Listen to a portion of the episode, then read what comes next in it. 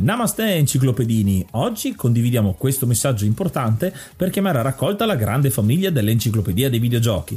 È passato ormai qualche anno dalla nascita del progetto e per continuare a creare contenuto abbiamo tanto bisogno di voi. Il computer con il quale realizziamo tutto il materiale dell'enciclopedia dei videogiochi, dal podcast alle grafiche, ai video, alle dirette, eccetera, dopo 12 anni di onorato e fedele servizio ci sta abbandonando con una rapidità preoccupante che ha reso quasi impossibile continuare a creare contenuti. Quindi, se volete, potete contribuire dandoci una mano andando su enciclopediadeivideogiochi.it e cliccando supporta il progetto. Ogni donazione ci permetterà di sostituire l'attrezzatura fondamentale e necessaria a tenere viva l'enciclopedia. Crediamo che l'unione faccia la forza ed in questo momento ne abbiamo proprio bisogno. Da 5 anni cerchiamo di regalare emozioni, condivisione, informazione su un tema a tutti noi tanto caro, i videogiochi. Grazie a voi potremo continuare a farlo senza il rischio di dover fermare tutto il nostro malgrado.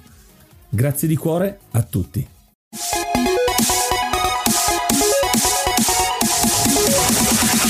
Namaste e benvenuti ad un nuovo episodio dell'Enciclopedia dei Videogiochi. Io sono Ace. E io sono Yuga e nel podcast di oggi parleremo di Virtua Fighter. Ma prima di cominciare abbiamo la domanda del giorno. Come sapete quando facciamo uscire queste puntate anche in questa stagione 4 abbiamo la domanda del giorno per voi e questa è un po' particolare perché nel corso della storia di questo podcast abbiamo affrontato diversi picchiaduro. Questo è effettivamente il primo picchiaduro 3D che abbiamo inserito inserito all'interno dell'enciclopedia e quindi la domanda è vi piacciono di più i picchiaduro a due dimensioni classici oppure quelli 3D e come mai vi piacciono di più le animazioni, il realismo, gli effetti speciali, le super mosse, che ne so, qualsiasi cosa ditecelo con un vocale direttamente su enciclopedia dei videogiochi.it oppure potete scrivercelo nei commenti che adesso potete fare su Spotify. Questo episodio dell'enciclopedia dei videogiochi è sponsorizzato da Level Up, la bevanda per i gamer. Abbiamo scelto Level Up perché a differenza degli altri energy drink è quello che contiene meno zucchero di tutti, solamente 4 grammi per ogni porzione. E costa veramente poco, solo un euro a porzione. E soprattutto non è in lattina ma viene distribuita in barattoli così non si rischia di inquinare. Essendo un energy drink contiene caffeina e anche taurina, 200 mg in totale, per questo la sconsigliamo al di sotto dei 16 anni e mi raccomando solo una porzione al giorno anche per gli adulti. E se volete supportare l'enciclopedia dei videogiochi andate sul sito levelup.it usando il codice FEFEATA. Ripeto, codice FEFEATA andando su levelup.it e livellate anche voi. Trovate il codice in descrizione. E l'episodio di oggi è un altro episodio speciale perché come sempre non siamo soli, ma quest'oggi ci aiuterà a scrivere una nuova pagina dell'enciclopedia dei videogiochi il nostro ospite. Benvenuto Paolo Cellamare. Ciao ragazzi, ciao ciao a tutti, ciao al pubblico e viva le enciclopedie. Siamo qui oh, che bello. a vendere enciclopedie, che... no? non siamo venditori di enciclopedie, ma piuttosto le scriviamo perché la cosa bella di questo podcast è che noi non ne conosciamo tantissimo di videogiochi. Cerchiamo proprio di scrivere una pagina alla volta in questo podcast e eh, grazie insomma per essere qua a scrivere insieme a noi questa nuova pagina. Come mai vuoi parlare di proprio Virtua Fighter? Allora, io volevo parlare di Street Fighter, però mi avete detto che ne avevate già parlato e allora ora ehm, il Virtua Fighter viene subito dopo. Nel senso, come picchiaduro 3D viene prima perché è, è, il primo vero picchiaduro 3D. A livello enciclopedico è altrettanto importante. Eh sì, sicuramente uno dei primi, anzi il primo effettivamente picchiaduro 3D. È bello perché qua sarai molto più affine a Marco, a Yuga per quanto riguarda la passione per i picchiaduro perché è proprio un genere che gli piace tantissimo. Quali sono i tuoi preferiti? Beh, il Street Fighter 2 eh, è lo stesso stesso Virtua Fighter perché è un gioco a me molto caro perché essendo il primo ci ho giocato prima di Tekken che è uscito poco dopo. Giusto. e quindi eh, si è un po' diviso un po' tra come Mario e Sonic c'è Virtua Fighter e Tekken. Io sono dalla parte di Virtua Fighter e sono sempre rimasto fedele giocando a tutte poi le versioni piuttosto che a Tekken. Tekken l'ho ripreso poi negli anni dopo. Quindi davvero un gioco che la prima volta che lo vidi in sala giochi talmente abituato ai picchiaduro 2D con gli sprite con tutti quegli effetti molto flashy molto visivi molto esuberanti si riduceva un po' all'osso l'effetto visivo, l'effetto grafico, però era al tempo lo vedevo molto quello che effettivamente volevano fare, molto realistico. Ovviamente adesso parliamo del 1993, quindi adesso fa anche ridere come cosa, però quella volta lì mi ricordo che era più la sorpresa di questo gioco in 3D e l'idea di essere arrivati nel futuro. quindi davvero sono, eh, sono sì. molto legato. Fu sconvolgente quell'estate, me la ricordo molto bene quell'estate lì. Tu hai già, hai già introdotto la rivalità Virtua Fighter Tekken, però guarda, la riserverei per, per più tardi. Volevo raccontarvi come, qual è stato il mio primo incontro con, con Virtua Fighter. Mm-hmm. Io, vabbè, io sono nato alla fine anni, del, del 1980, ottobre 80, quindi la mia scoperta dei videogiochi la devo a mio padre, che da piccolino proprio mi portava in sala giochi, poi aveva comprato il VIC 20 a casa, quindi con, con le audiocassette per caricare i giochi. Il VIC 20 era la versione sfigata del Commodore 64. Sì, esatto. Cioè, ci mettevi, Stavo giusto dicendo. Ci mettevi altrettanto tempo per caricare i giochi, però aveva la differenza rispetto al Commodore che i giochi facevano cagare. Cioè, era Commodore anche il VIC 20. Poi vedevo le riviste, dicevo, perché i giochi non sono così? No, quello è il Commodore 64, un po' meglio. E poi mi portava in sala giochi dove ho scoperto Super Mario e avevo più che altro scoperto il mondo e l'abitudine della sala giochi, no? Le risse, le... vabbè, quello, quello poi è un altro discorso. A Ischia, perché io sono nato a Ischia, quindi saluto tutti gli amici di Ischia. Un'estate in sala giochi scopro Virtua Fighter. C'era il cabinato nuovissimo di Virtua Fighter, sconvolgente. La penso fosse. Non era il primo gioco in grafica poligonale che vedevo, ah, perché c'era stato qualcuno di guida che avevo già visto in passato. C'era una sorta di simulatore da sala giochi in grafica poligonale. Però era la prima volta che vedevi dei personaggi poligonali, perché di solito erano solo oggetti, no? Che erano più, più semplici da realizzare. E soprattutto il fatto che giocando potevi muoverti nello spazio 3D, quindi era veramente un picchiaduro 3D, non era un picchiaduro 2D con grafica 3D. E la dinamica di spostarsi nello spazio 3D era la parte fondamentale poi del gameplay. Quindi sconvolto, cos'era? Era il 93, quindi avevo 12-13 anni, avevo 12 anni. Se era il magari era arrivato il 94 a Ischia, non, non, me lo ricordo, ma e quell'età lì. Sì, sì, era, ah, il gioco è uscito alla fine del 93, quindi se, se, parli probabilmente dell'estate, probabilmente l'estate successiva, quindi 94. Sarà stato il 94 se erano ben aggiornati con, con le nuove mm-hmm. uscite, se no era il 95. Esatto, anche Invece quello. il primo Tekken di che anno è? Il primo Tekken è 94, esatto, è uscito l'anno dopo rispetto a Virtua okay. Fighter. Ok, quindi sì, forse poteva essere anche il 95, perché vabbè, poi vi spiego il perché. Insomma, vedo questo gioco e la prima cosa che cioè veramente sconvolto, la prima cosa che faccio vado a cercare mio padre che non gliene poteva fregare di meno. Vado a cercare lo trascino in sala giochi perché tu questa cosa la devi vedere, perché questa è la rivoluzione, qui cambia, qui entriamo in una nuova epoca, qui cambia tutto, no? Gli, mentre camminavamo verso la sala giochi, gli faccio una testa così che lui era un po' ignaro di cosa, un po' non gliene fregava niente, non lo so come l'aveva presa. Fatto sta che arriva con un carico di hype a mille, vede questo gioco e niente, non rimane minimamente impressionato da Virtua Fighter. Anzi, testuali le sue parole, dopo che gli faccio vedere il gioco, glielo spiego, gli faccio vedere tutto come funziona, lui mi dice, ma secondo me questa grafica 3D non avrà mai successo. e, invece, e invece avevi ragione tu, perché effettivamente è stato una pietra miliare per l'evoluzione del 3D, adesso praticamente tutti i giochi sono in 3D, anzi c'è solo un ritorno e si parla spesso di retro game moderno quando si parla di 2D nella vecchia versione. Ma ma prima di addentrarci un po' nel dettaglio anche di come nasce questo gioco, eccetera, eccetera, ascoltiamoci un po' di musica e poi ritorniamo subito.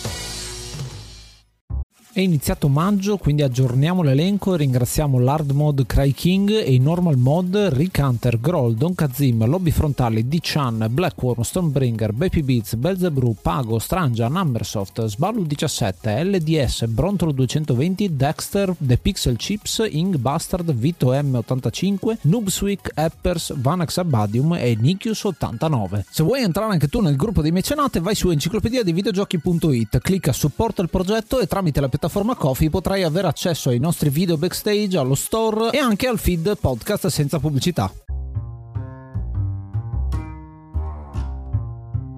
Il gioco di oggi è Virtua Fighter, un gioco uscito nel 1993, sviluppato da Sega AM2 e pubblicato dalla stessa Sega. È uscito inizialmente per sistemi arcade e poi successivamente è stato fatto il porting per Saturn, era uno dei titoli di lancio del Saturn e poi convertito anche per Sega 32X e anche per sistemi Windows. E ovviamente è un picchiaduro 3D, anzi il primo picchiaduro 3D, anche se inizialmente c'era stato un, un tentativo già di un una specie di picchiaduro che si chiamava 4D Sports Boxing, però non è un vero e proprio picchiaduro, bensì un gioco sportivo e quindi effettivamente ufficialmente Virtua Fighter è il primo picchiaduro 3D e il suo sviluppo a partire proprio dall'idea di creare un picchiaduro è molto particolare perché il direttore Yu Suzuki che in precedenza aveva creato Virtua Rally, il primo simulatore di rally in 3D, eh, voleva puntare davvero in alto, voleva fare sì un gioco sportivo per dimostrare la potenza, la credibilità che la tecnologia 3D, questa nuova tecnologia, poteva comportare. Solo che il problema era che l'idea era sì ambiziosa, però il comparto tecnico non era ancora così sviluppato per poter rendere tutti i giocatori in 3D, almeno non ancora. E quindi decisero di fare questo piccolo esperimento, innanzitutto ridurre a due i personaggi poligonali in 3D e quindi il miglior genere a cui si sono ispirati è appunto il picchiaduro. E da qui è l'inizio di Virtua Fighter. Sì, che poi se,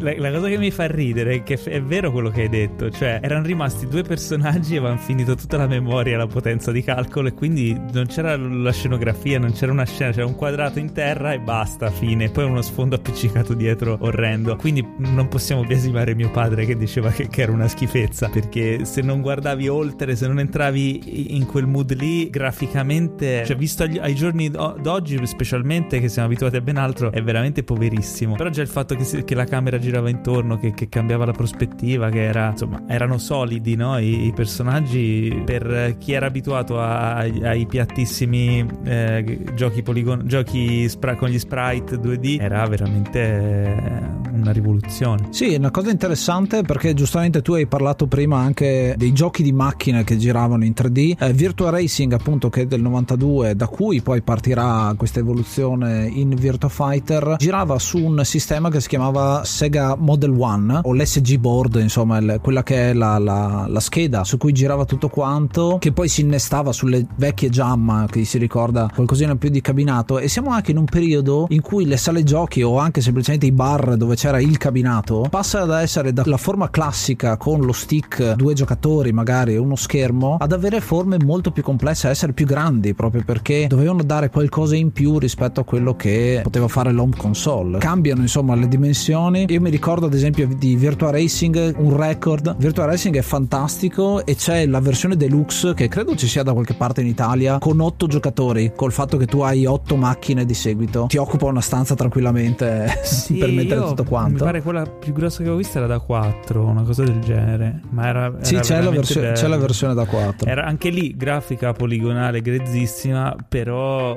era bello, cioè era proprio bello da giocare. In sala era una rivoluzione. La grossa differenza che porta questo nuovo tipo di hardware è proprio non essere sprite based, quindi con texture che si muovono su uno spazio bidimensionale, oppure quella simulazione di 3D, insomma, che c'è stata in alcuni giochi, ad esempio anche lo vedremo in seguito con il Super Nintendo, con il Super FX, eccetera, eccetera, ma in questo caso è proprio un motore che renderizza poligoni in tempo reale con una velocità di calcolo pazzesca che rasentava quello che erano le astronavi del tempo praticamente, si, si dice in, in alcune in interviste, ma la cosa particolare è che esatto per il marketing anche, eh, ma la cosa particolare è che non c'è texture, quindi tutti quelli che sono i poligoni hanno un unico colore e forse è quello l'impatto visivo che ha avuto negativo insomma tuo padre quando ha visto sì, il però tutto. Voi non lo trovate affascinante? Sì, la eh. grafica flat shading eh, così senza texture, con proprio i poligoni nudi. C'è un certo fascino eh, secondo me. A me piace, piace sempre perché ti dà il, il senso di vedere le forme con cui è fatto. Non so bene spiegarlo in questa maniera, ma il, il, fatto che nulla è nascosto, cioè quello che vedi è esattamente quello che viene renderizzato e poi ci sarà l'evoluzione con il passaggio a Virtua Fighter 2 2 oltre a personaggi in più e meccaniche proprio di gameplay è proprio il fatto che i personaggi sono diventati texturizzati e quindi c'è un altro salto di qualità insomma nel 1993 infatti era ancora quella l'usanza di usare il flat shading perché lo vediamo come hai citato tu Ace eh, ad esempio in Star Fox che è uscito proprio nel 93 e una differenza che si vede tra lo stesso Star Fox e Virtua Fighter è anche il tipo di poligoni che vengono utilizzati. Star Fox usa ancora i poligoni triangolari che si usano ancora adesso nel 3D moderno per fare le forme invece per Virtua Fighter decidono di usare poligoni quadrati rettangolari per un'altra sfida. Vogliono dimostrare che la loro idea è vincente andando contro dogmi dell'epoca perché comunque il 3D si stava studiando proprio in quegli anni lì. Un altro obiettivo molto alto che hanno gli sviluppatori Yu Suzuki e Seiichi Ishii nel design di Virtua Fighter. E a proposito di Seiichi Ishii che è il designer in questo caso di Virtua Fighter ha una storia curiosa perché dopo aver aiutato dopo aver creato assieme a Suzuki Virtua Fighter lascia Sega e per unirsi alla concorrente per unirsi a Sony che ha questa piccola console in uscita questa PlayStation 1 e viene assunto lui cambia casa per poter dirigere lui stesso un picchiaduro per rivaleggiare con lo stesso Virtua Fighter e l'abbiamo citato anche prima è lo stesso Tekken. Quindi il, il designer di Virtua Fighter che si occupa della creazione del più grande rivale forse di Virtua Fighter quindi anche qui la storia è molto interessante. Questa non la sapevo. Però la rivalità con Tekken eh, qui c'è un altro aneddoto. Sempre quell'estate lì io vabbè divento il un po' il, il venditore ambulante di, di Virtua Fighter ci portavo chiunque in quella sala giochi. Finché non arriva un mio amico un ragazzetto e mi fa ma guarda che nell'altra sala giochi dall'altro lato del paese c'è un altro gioco molto più bello. E faccio ma non esiste cioè non esiste gioco più bello di questo. Guarda com'è bello si muove la camera. Mi trascina lui lì ed è arrivato Tekken. E in pratica mh, tutti erano abbagliati dalle hai visto c'era quell'effetto delle esplosioni quando tiravi i pugni c'erano le texture cioè a livello grafico era più appariscente diciamo così. Anche se secondo me non più raffinato. C'era un era una sorta di cioè sborone, sboroneggiava un po' Tekken ma non era all'altezza dell'eleganza e della complessità anche di gameplay di, di Virtua Fighter. Secondo me Tekken è migliorato dopo nei capitoli successivi ma il primo Tekken era veramente grezzo a livello di gameplay. E quindi io rimango della mia idea cioè rimango della insomma team, team Virtua Fighter. Sebbene insomma la cosa fosse abbastanza guerrita perché nel mio team c'ero solo io tutti gli altri erano ormai erano dalla parte di Tekken. Forse anche proprio la resa grafica è, è nata forse anche lì questa cosa il fatto che nei videogiochi si guarda molto di più la grafica che il gameplay puro. E lo si è fatto per tantissimo tempo ancora oggi insomma tanti giochi spopolano non tanto per il contenuto o lo storytelling ma proprio per, perché sono flashy belli da vedere e quindi li compriamo per quello. Guarda quanto bravi siamo a fare queste cose qua. Però Virtua Fighter insomma nel suo ha rivoluzionato il sistema. E qua ritorniamo a citare un altro gioco che abbiamo citato prima già un paio di volte Street Fighter 2 in un certo senso dei 600 e passa cloni che sono nati da Street Fighter 2 questo è il primo che riesce a prendere il genere dei picchiaduro bidimensionali a ovviamente portarlo in 3D ma non solo questa è l'innovazione. Un'innovazione ad esempio è de-enfatizzare quelli che sono i colpi speciali le fa- fireball i, le palle di fuoco insomma che in questo gioco non ci sono non sono presenti. Beh se ci pensi eh, alla fine più che un clone di um, un emulo di Street Fighter 2 si va più a risalire a, a, a quello che era il predecessore di Street Fighter 2 cioè Karate Plus come si chiamava? International Karate più esatto quello lì International Karate quello era, era più simulativo no? cioè era una simulazione sportiva di karate come Virtua Fighter tendeva a essere una simulazione sportiva di mm, mixed martial arts no? Sì. con una struttura tipo sumo dove chi esce fuori perde o chi va a KO perde mentre Street Fighter 2 alla fine era molto più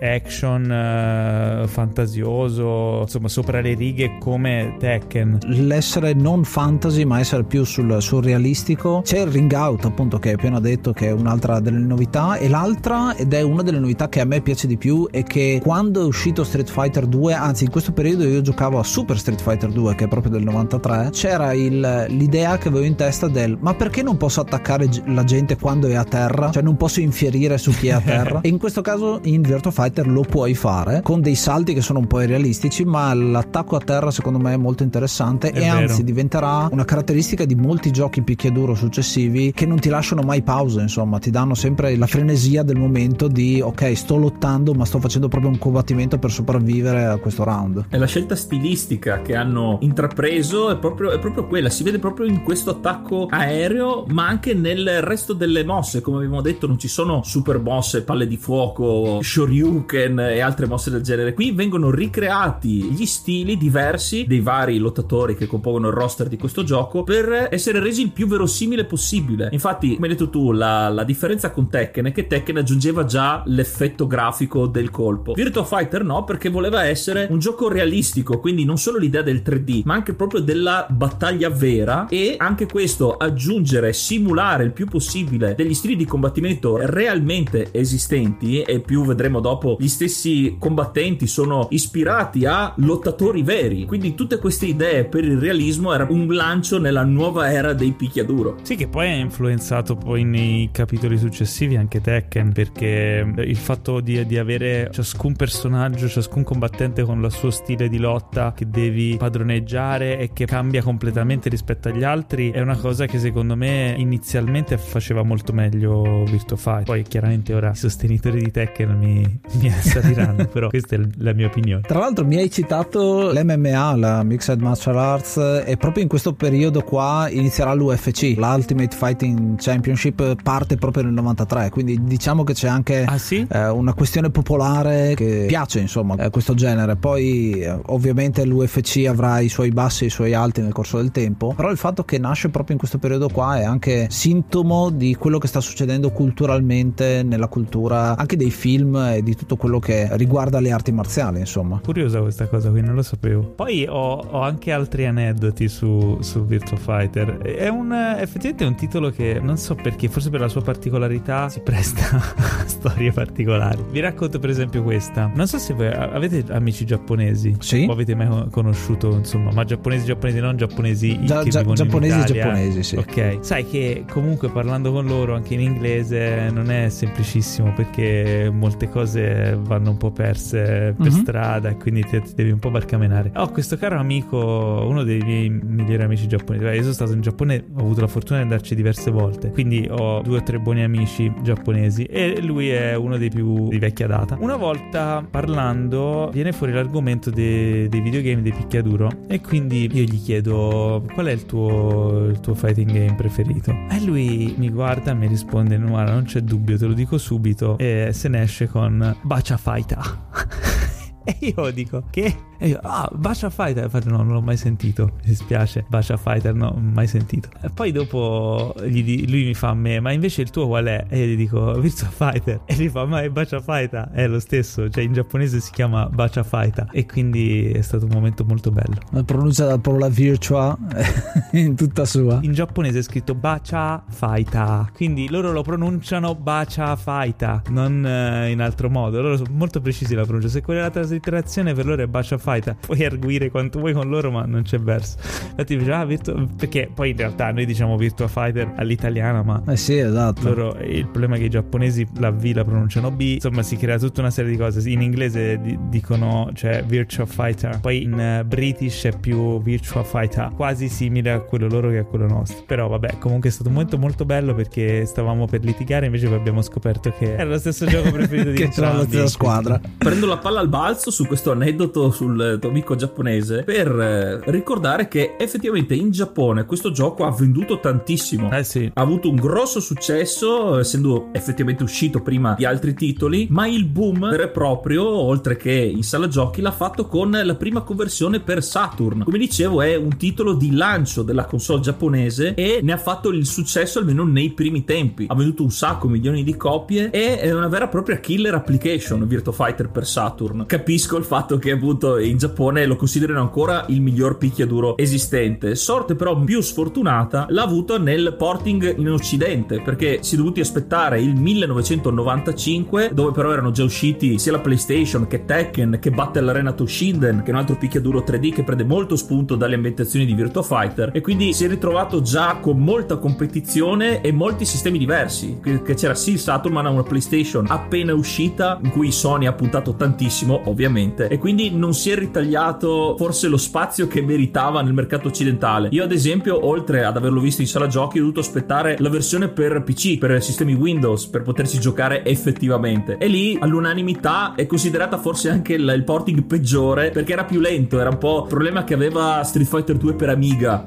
per citare un altro sfortunato porting di cui avevamo parlato, dove effettivamente era molto più lento, quindi sembrava di galleggiare sulla luna ancora di più nei salti perché già quelli erano lenti. Un po' l'amaro in bocca per noi occidentali è stato, però in Giappone è innegabile che sia stato un traino pazzesco per tutto il genere. Sì, in Giappone andava fortissimo. In sala giochi c'erano proprio le, i mega tornei, competizioni, ma anche nel corso degli anni i sequel, cioè tutti i vari fino al 5. Tra l'altro il 5 eh, credo che ci siano delle edizioni che sono uscite solo in sala, addirittura perché ci facevano i tornei e delle cose. È veramente amatissimo in patria. Purtroppo sì, non è stato altrettanto ben cioè ha il suo nutrito gruppo di sostenitori in occidente, anche perché probabilmente tra tutti i picchiaduro 3D è il più tecnico e quindi quando uno vuole veramente addentrarsi e scoprire le dinamiche, diciamo approfondire quello che poi è la cosa bella dei picchiaduro, specie se lo fai a livello diciamo sportivo. Virtua Fighter ha una profondità che raramente viene raggiunta da altri titoli, cioè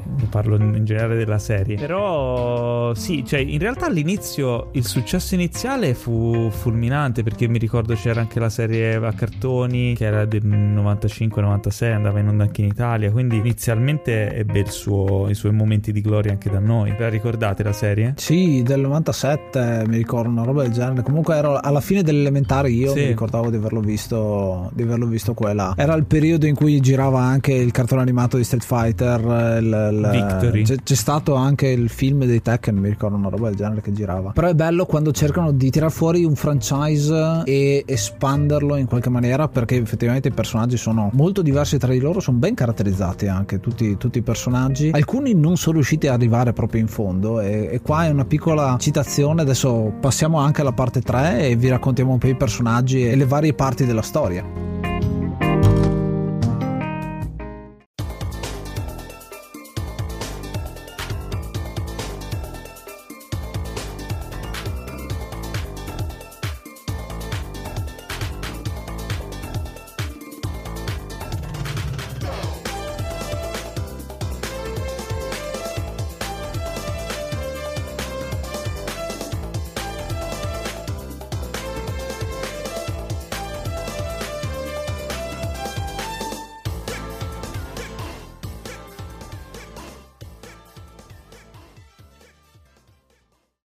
Vi ricordiamo che questo episodio dell'Enciclopedia dei Videogiochi è sponsorizzato da Level Up, la bevanda dei gamer. Andate su levelup.it ed usate il nostro codice FFATA per ottenere uno sconto e aiutarci ancora di più a far crescere il nostro progetto. E ora ritorniamo alla puntata. It's Kaylee Cuoco for Priceline. Ready to go to your happy place for a happy price? Well, why didn't you say so? Just download the Priceline app right now and save up to 60% on hotels. So, whether it's Cousin Kevin's Kazoo concert in Kansas City, go Kevin, or Becky's Bachelorette Bash in Bermuda, you never have to miss a trip ever again. So, download the Priceline app today. Your savings are waiting. Go to your happy place for a happy price. Go to your happy price, Priceline. Ti interessa solo il feed con gli episodi della domenica e non gli editoriali? Puoi ascoltarci su Spreaker o su Spotify cercando il nostro feed esclusivo solo episodi. Se vuoi trovarlo più velocemente, enciclopedia dei videogiochi.it trovi il tastone feed solo episodi.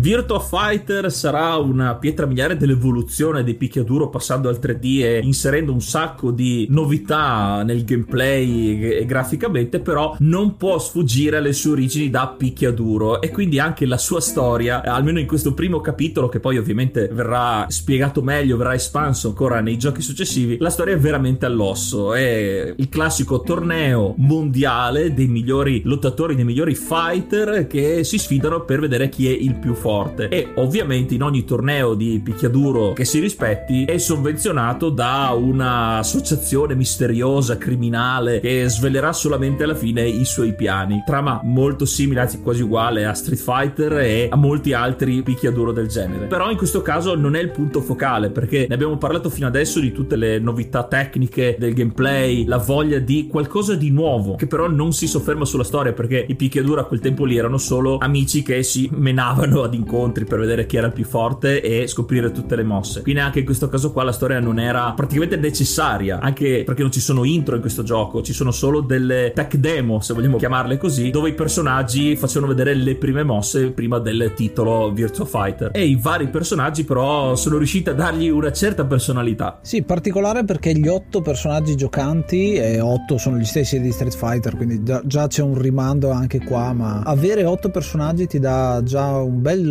senso di diversità eh, tra, quelli, tra quelli presenti, insomma. Abbiamo i fratelli Sara e Jackie Bryant dall'America, abbiamo Pai e Lau Chan, adesso vediamo di fare un elenco, poi magari ne esploriamo qualcuno, il mitico Wolf Oakfield dal Canada, il wrestler, Jeffrey McWild che invece è un australiano che combatte eh, con una tecnica abbastanza mista di grappler. Il pancrazio. Pancrazio, bravo, bravo, eccola lì. Il ninja Kagemaru che combatte appunto da ninja jiu-jitsu, molto anonimo diciamo così, ma poi prenderà personalità anche nei titoli successivi e dovrei averli detti tutti, no, manca proprio lui, quello che sarà poi il protagonista, il poster child, ovvero Akira Yuki, Akira Yuki per la precisione, insegnante di giapponese che però combatte con il mitico stile della Kyokuken con cui spacca tutto quanto. Bello perché effettivamente non è un vero e proprio karate, ma molto di più di prese, di utilizzo della spalla, del gomito e l'ho trovato già un personaggio molto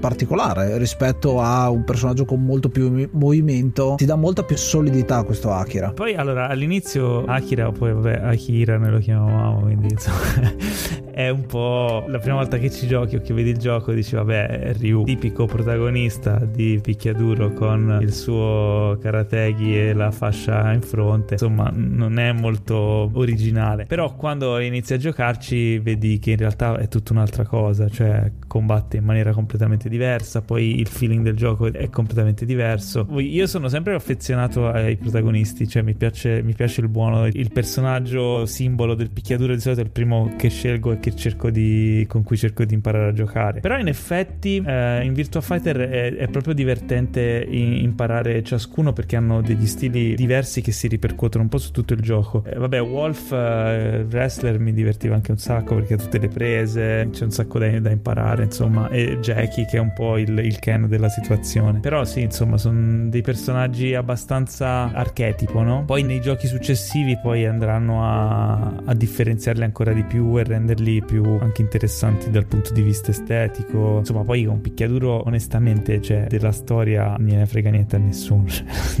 Siete d'accordo? Più che storia in sé si comincia a creare quella che è la loro, cioè tutto il background da dove vengono i vari personaggi, però è, è tutte, ah, sono sì, tutti fronzoli sì. effettivamente. Sì, sì, alla fine se il gioco non è divertente, il, il, gameplay non è buono, se ne frega. La curiosità dei personaggi, come accennavo prima, è proprio l'ispirazione dal quale li hanno creati. Lo stesso Akira è ispirato a un vero lottatore, Masaki Satake, che usa effettivamente lo stile che non si chiama Kyokuken come nel gioco, però hanno preso le sue mosse e le hanno ricreate ed erano talmente convinti che avrebbe avuto successo che all'inizio Virtua Fighter doveva chiamarsi Virtua Fighter a Kyokuken perché questo lottatore era molto famoso in Giappone all'epoca. Poi hanno ovviamente per questioni probabilmente di marketing estero hanno mantenuto solo Virtua Fighter. Ma anche lo stesso Jeffrey anche lui eh, usa il pancrazio ma è ispirato a un altro lottatore Willie Williams che Jeffrey doveva chiamarsi proprio William. Però hanno deciso di cambiare il nome all'ultimo per problemi di copyright che sarebbe stato probabile. Ma non solo lottatori veri, perché comunque sono giapponesi, sono dei buontemponi e usano ispirazione di quello che hanno. E quello forse più famoso è Lao Chan, che è chiaramente ispirato a Tao Bai Bai di Dragon Ball, l'assassino sì. del fiocco rosso. E anche, lo eh. stesso, e anche lo stesso Jackie, che lo stesso Ishii, il designer, ha detto che è chiaramente tratto dalla forma Super Saiyan, con i suoi capelli eh, a punta biondi. Spaziano un po' eh, tra, il, tra il il reale, il- la finzione e anche la stessa Sarah Bryant, la sorella di Jackie, è presa da Sarah Connor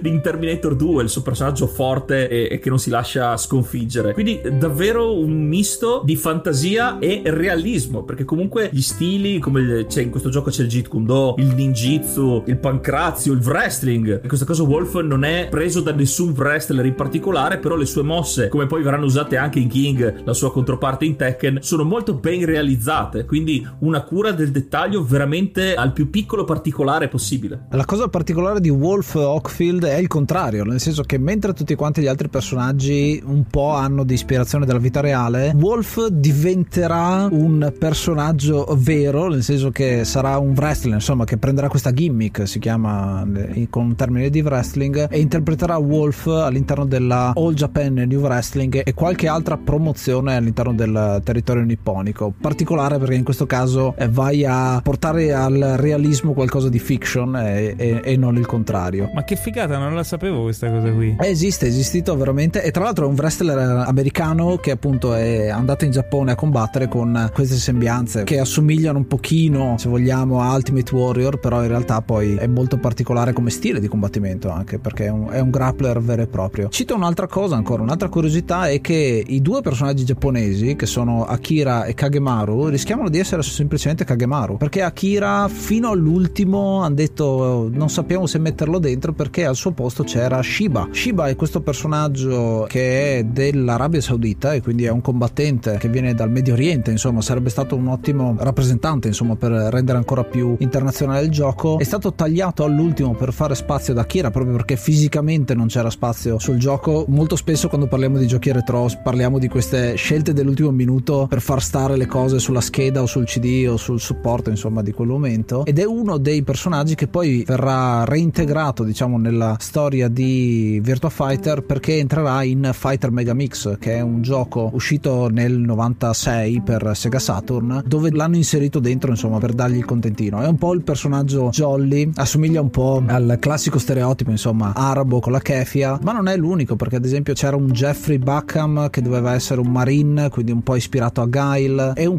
karateka invece diverso che però alla fine è diventato Akira. Shiba ha avuto un po' giustizia nel- nei tempi moderni, a mio avviso, perché come il personaggio di Rashid Sì, in vero. Street Fighter 5 e anche in Tekken 7 c'è il personaggio che è quasi preso proprio in un certo senso penso sia come un po' prendere in giro Virtua Fighter per non averlo inserito nel suo roster l'ha fatto Tekken. Quindi forse i tempi erano più maturi adesso e quindi può rivendicare la notorietà che gli è stata tolta. Beh, probabilmente adesso è anche più una questione di marketing per i mercati arabi, eccetera, che sono più importanti di quanto non lo fossero magari nel 93 quando uscì Virtua Fighter. Eh, Sicuramente appunto al tempo la cultura era America e Giappone e l'Europa era molto piccola insomma agli occhi di, questi- di queste due superpotenze per quanto riguarda i videogiochi mentre appunto poi con la globalizzazione e tutto il resto si è cominciati a vedere altrove con anche lottatori africani ad esempio che non sono presenti qui cosa interessante di Virtua Fighter a proposito dei personaggi è che poi alla fine c'è un boss c'è un ultimo personaggio che non è giocabile che è questo androide si può dire così assomiglia un po' al T-1000 c'è un rimando anche al metallo liquido in un certo senso che è Dural questa creatura che funge da boss finale ed è il motivo per cui esiste questo gioco la storia di questo gioco. Il torneo è prendere tutte le informazioni dei vari lottatori per inserirle all'interno di questo androide che diventa il più forte di tutti. Poi se ci pensi è una genialata, no? Perché il gioco è completamente realistico, l'impianto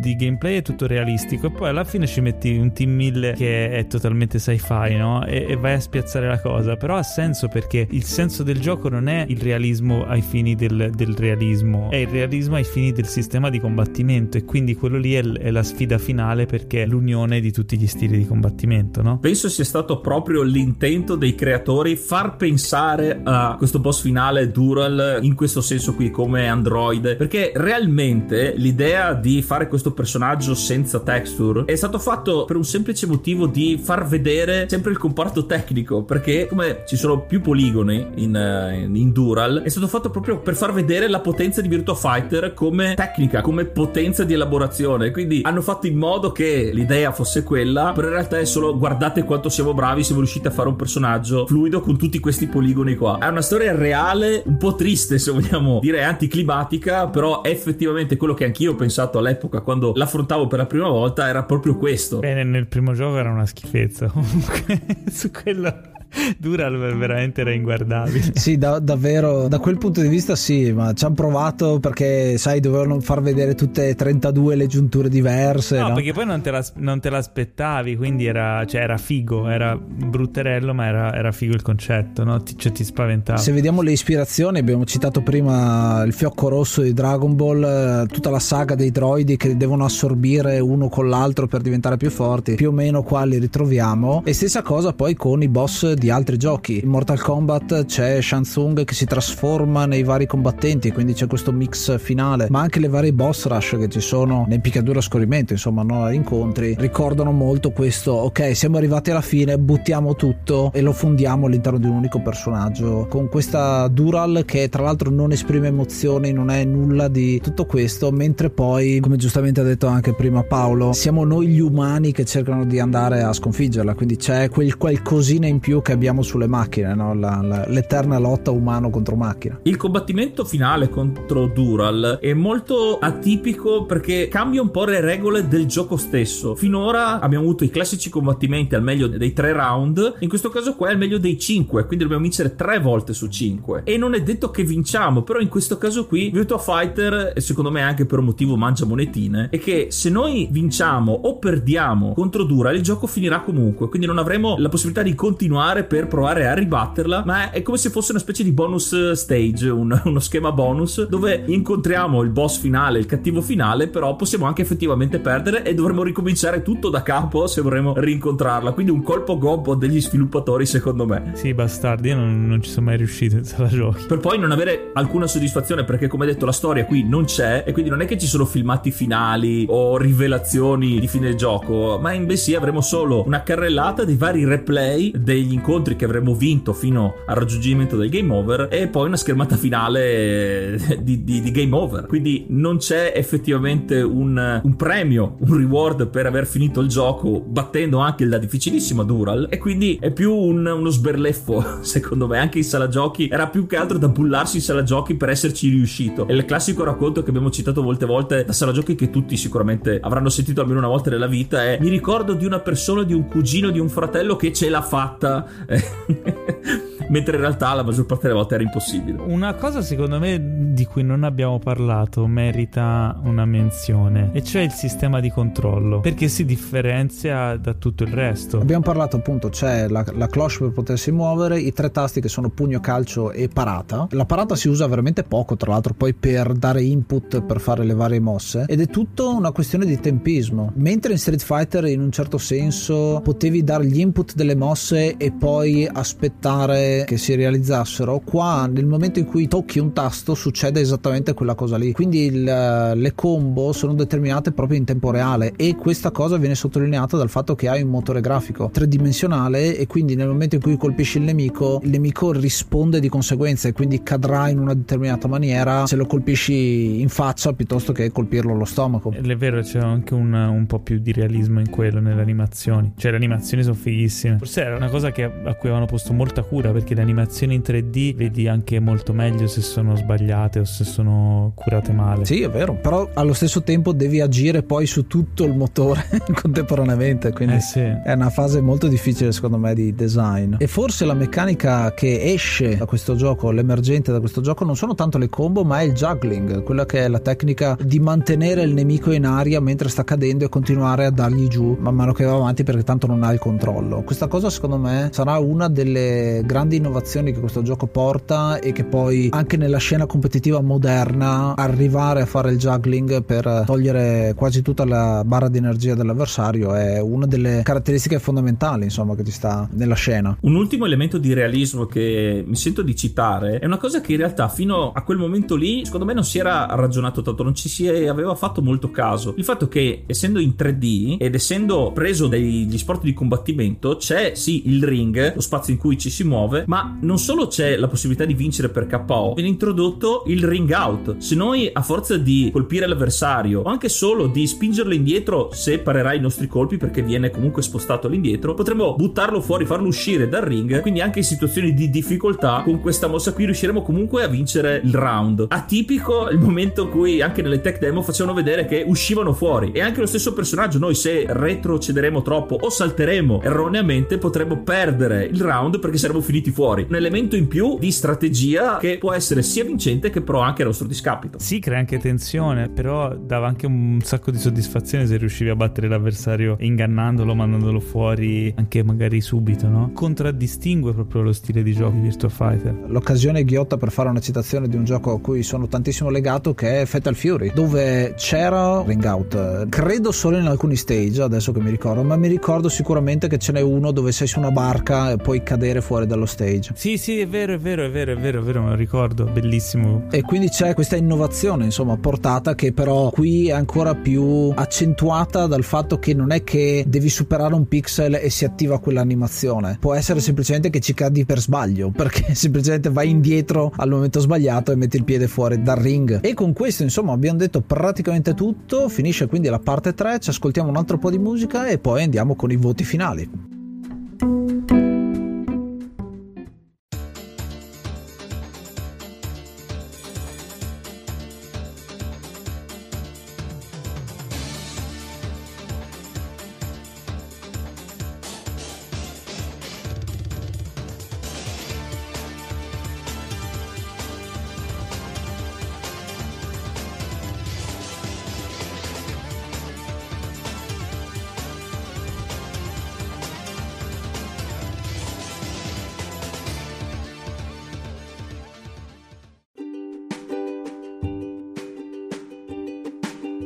Questo era quindi Virtua Fighter, eh, un gioco che ci è piaciuto tantissimo e che quindi io personalmente voglio premiare con un 8 maschere di Kagemaru, la, l'8 che gli fa appunto da maschera, perché è il personaggio che usavo tantissimo io in Virtua Fighter 1 e anche il 2. Era bello. È molto bello, molto bello. A questo gioco e cosa dire di questo gioco? Abbiamo detto praticamente tutto, ha uno sviluppo molto particolare, ha iniziato un genere tutto suo, quello dei picchiaduro 3D, insomma, che si è evoluto parecchio e che io ho apprezzato tanto. Ci vede proprio l'evoluzione che c'è da un capitolo all'altro. Sicuramente l'uno ci ha messo il suo, insomma, non c'era niente prima, quindi non potevano partire da nulla ed è interessante il fatto che sia comunque partito da qualcosa che è un genere completamente diverso, quello del racing, delle auto da corsa. Personalmente il mio personaggio preferito deve ancora nascere perché sarà Brad Burns che ci sarà nel Virtua Fighter 4 Evolution, poi che è il personaggio italiano tra l'altro che uso io.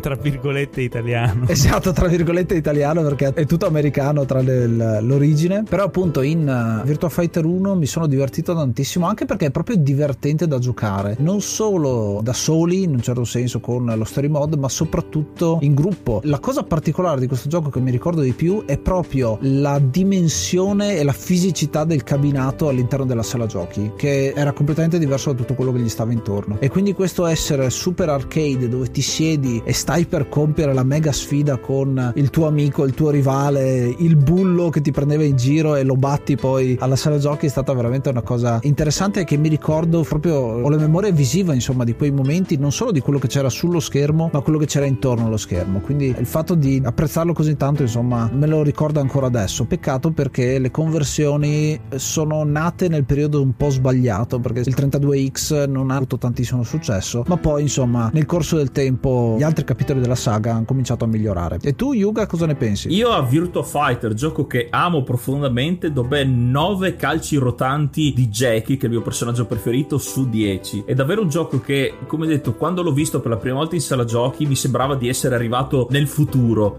E quindi era talmente diverso da tutti i picchiaduro a cui ero abituato a giocare, che era proprio un'attrazione. Non tanto anche il giocarci, ma vederlo giocare. Per quegli anni lì sembrava veramente qualcosa di rivoluzionario, ed effettivamente è stato così, perché lanciando questo genere 3 3D ancora adesso poi con alti e bassi eh, si raggiungono vette sempre più realistiche ma anche il filone più scanzonato perché è arrivato il 2D e mezzo anche nei picchiaduro prendendo spunto proprio dall'idea originale di Virtua Fighter. Il gameplay nel suo realismo era molto curioso perché appunto non c'erano mosse speciali non c'erano fulmini palle di fuoco eccetera bensì era qualcosa di più concreto di più vero e quindi la curiosità di scoprire con solo tre tasti tutte queste mosse tutte queste combinazioni e la caratterizzazione dei personaggi dava quella voglia di scoprire tutto di ogni personaggio e finire il gioco con tutti i personaggi avendo imparato tutte le mosse. Davvero tanto contenuto con pochi tasti effettivamente. Sfortuna che lo abbiamo avuto molto tardi mentre in Giappone ha avuto un successo molto maggiore con la mia esperienza personale avendoci giocato nella versione per PC che era quella un po' peggiore mi ha penalizzato però il fatto di avere il ricordo di aversi giocato in sala giochi che è la versione per cui è nato gli do un voto così alto ma anche proprio per il significato storico che ha per il mondo di picchiaduro per tutto quello che ha generato e continuerà a generare. E ultima curiosità che voglio dire è che questo gioco soprattutto in Giappone abbiamo ribadito più volte è stato famosissimo e talmente famoso che un gioco famoso altrettanto come Shenmue inizialmente doveva essere un RPG però a tema Virtua Fighter. Ci sono degli screen che definitivamente lo sviluppo iniziale doveva essere con i personaggi di Virtua Fighter poi si è optato appunto per un'altra opzione. Ma per dire questo franchise cosa ha portato con tutte le sue trasposizioni con le sue versioni con il cartone animato che hai citato prima una pietra miliare non solo del picchiaduro ma anche del mondo dei videogiochi e tu invece Paolo che ne pensi? Allora io come unità di misura dei miei voti ho deciso di usare i poligoni senza texture e quindi gli darò ben 9 poligoni senza texture cosa ci puoi costruire con 9 poligoni senza texture? almeno una testa di Kagemaru ce la fai? secondo me no forse una mano forse un pugno però comunque sì questo perché? perché per tutti i motivi di cui abbiamo parlato in questo episodio. Per il fatto che come dicevi te è una pietra miliare ha cambiato le regole del gioco ha inventato un nuovo genere di videogioco che prima non esisteva perché mettere semplicemente in 3D quello che era il picchiaduro 2D eh, sarebbe stato troppo facile non sarebbe stato interessante. Invece Yu Suzuki decide di rivoluzionare completamente di ripartire da zero nella costruzione di questo gameplay e crea effettivamente quello che invece parallelamente con Tekken non erano riusciti a fare perché il primo Tekken fondamentalmente era un,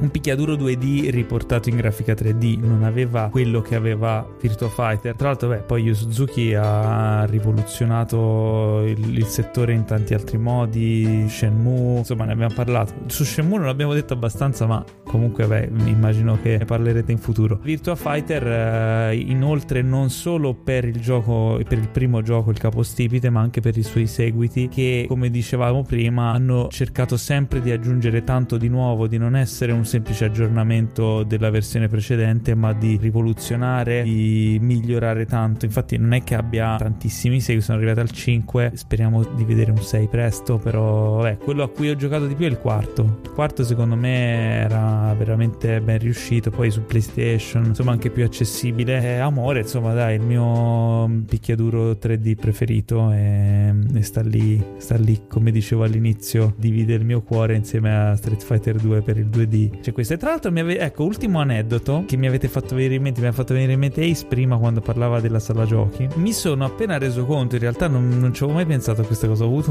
una rivelazione. Quando io vidi per la prima volta Virtua Fighter in sala giochi quel posto lì dove ho portato mio padre a vederlo eccetera era nello stesso posto della sala giochi vicino all'entrata dava sulla strada con una vetrina nella stessa posizione esatta in cui vidi per la prima volta un altro cabinato leggendario che era Street Fighter non Street Fighter 2 Street Fighter il primo con i pulsantoni di gomma ve lo ricordate? Sì. Sì. La prima, la prima, versione della sala giochi di Street Fighter aveva due, due, pulsanti e basta, il pugno e il calcio di gomma giganti, grandi come un secchiello per la spiaggia, capovolto. Per decidere se tirare il pugno debole, medio o forte, dovevi prenderlo a pugni e più forte lo picchiavi e più forte veniva il pugno. Per quel motivo lì Street Fighter ha questo sistema di controllo con tre pugni e tre calci, non per una strategia di che cosa, è tutta una casualità, tutto nasce da quel primo cabinato. Le due saghe per eccellenza si ritrovarono. Adesso mi sono reso conto di averle scoperte esattamente nello stesso posto. Dovrei segnarmi le coordinate GPS, magari me le, me le tatuo. ecco, ecco, bellissimo.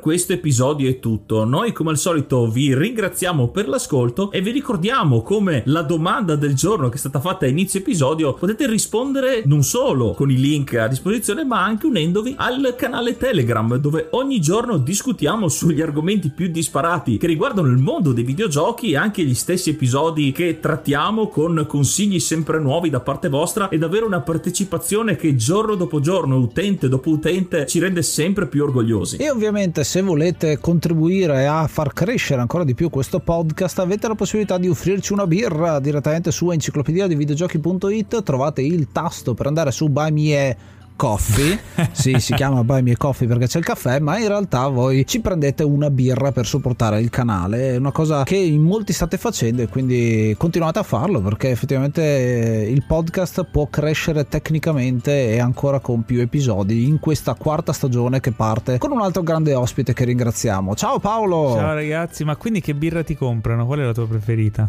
Eh, di, di quelle, allora io ho una passione per la birra Castello, ah, che è una birra mitica. sì, sì, la conosco. che viene da dove siamo originari, però effettivamente ogni tanto qualcuno ci spara delle IPA, niente male, eh, devo dire. Guarda, te lo dico perché io sono un intenditore di birre, ne capisco e tutti quanti si fidano dei miei consigli sulla birra e la mia birra preferita è la Corona. Come? esatto, la Corona è la miglior birra, ma non parliamo di quella, non siamo qui a parlare di birre. Eh, vi ringrazio per avermi invitato, è stato molto divertente rivangare il passato e ricalarsi nelle atmosfere de- delle sala giochi dei primi anni 90, bellissimi momenti, momenti che non torneranno più perché le sale giochi ormai sono estinte e non ci possiamo fare niente. Voi giovani che ci ascoltate, se c'è qualche gio- più giovane che ci ascolta, sappiate che vi siete persi un periodo fantastico. Poi magari faremo anche un episodio sulle risse in sala giochi, ma quella è, è un'altra storia. Diciamo che più che altro c'è una voglia adesso di ritornare alla sala giochi più come museo, ecco, come eh, voglia di comunicare. Ci sono qualcuno che ci sta provando? Eh, ma non è la stessa cosa, perché il bello era, era andare in sala giochi e scoprire che era arrivato il cabinato nuovo. Cioè, questa cosa qui non succederà mai più. Adesso vai sullo store a vedere cosa è uscito. eh sì, è diverso, è diverso. Mentre torniamo un attimo sul moderno, dove ti possiamo trovare? Cosa fai ultimamente col tuo lavoro? Voi che siete abituati ad ascoltare podcast, mi potete trovare tutte le settimane su Spotify con il podcast di Cinefacts, il sito cinefax.it. Abbiamo un podcast settimanale ormai da tre anni perché abbiamo iniziato Mhm. all'inizio 2019, quindi wow.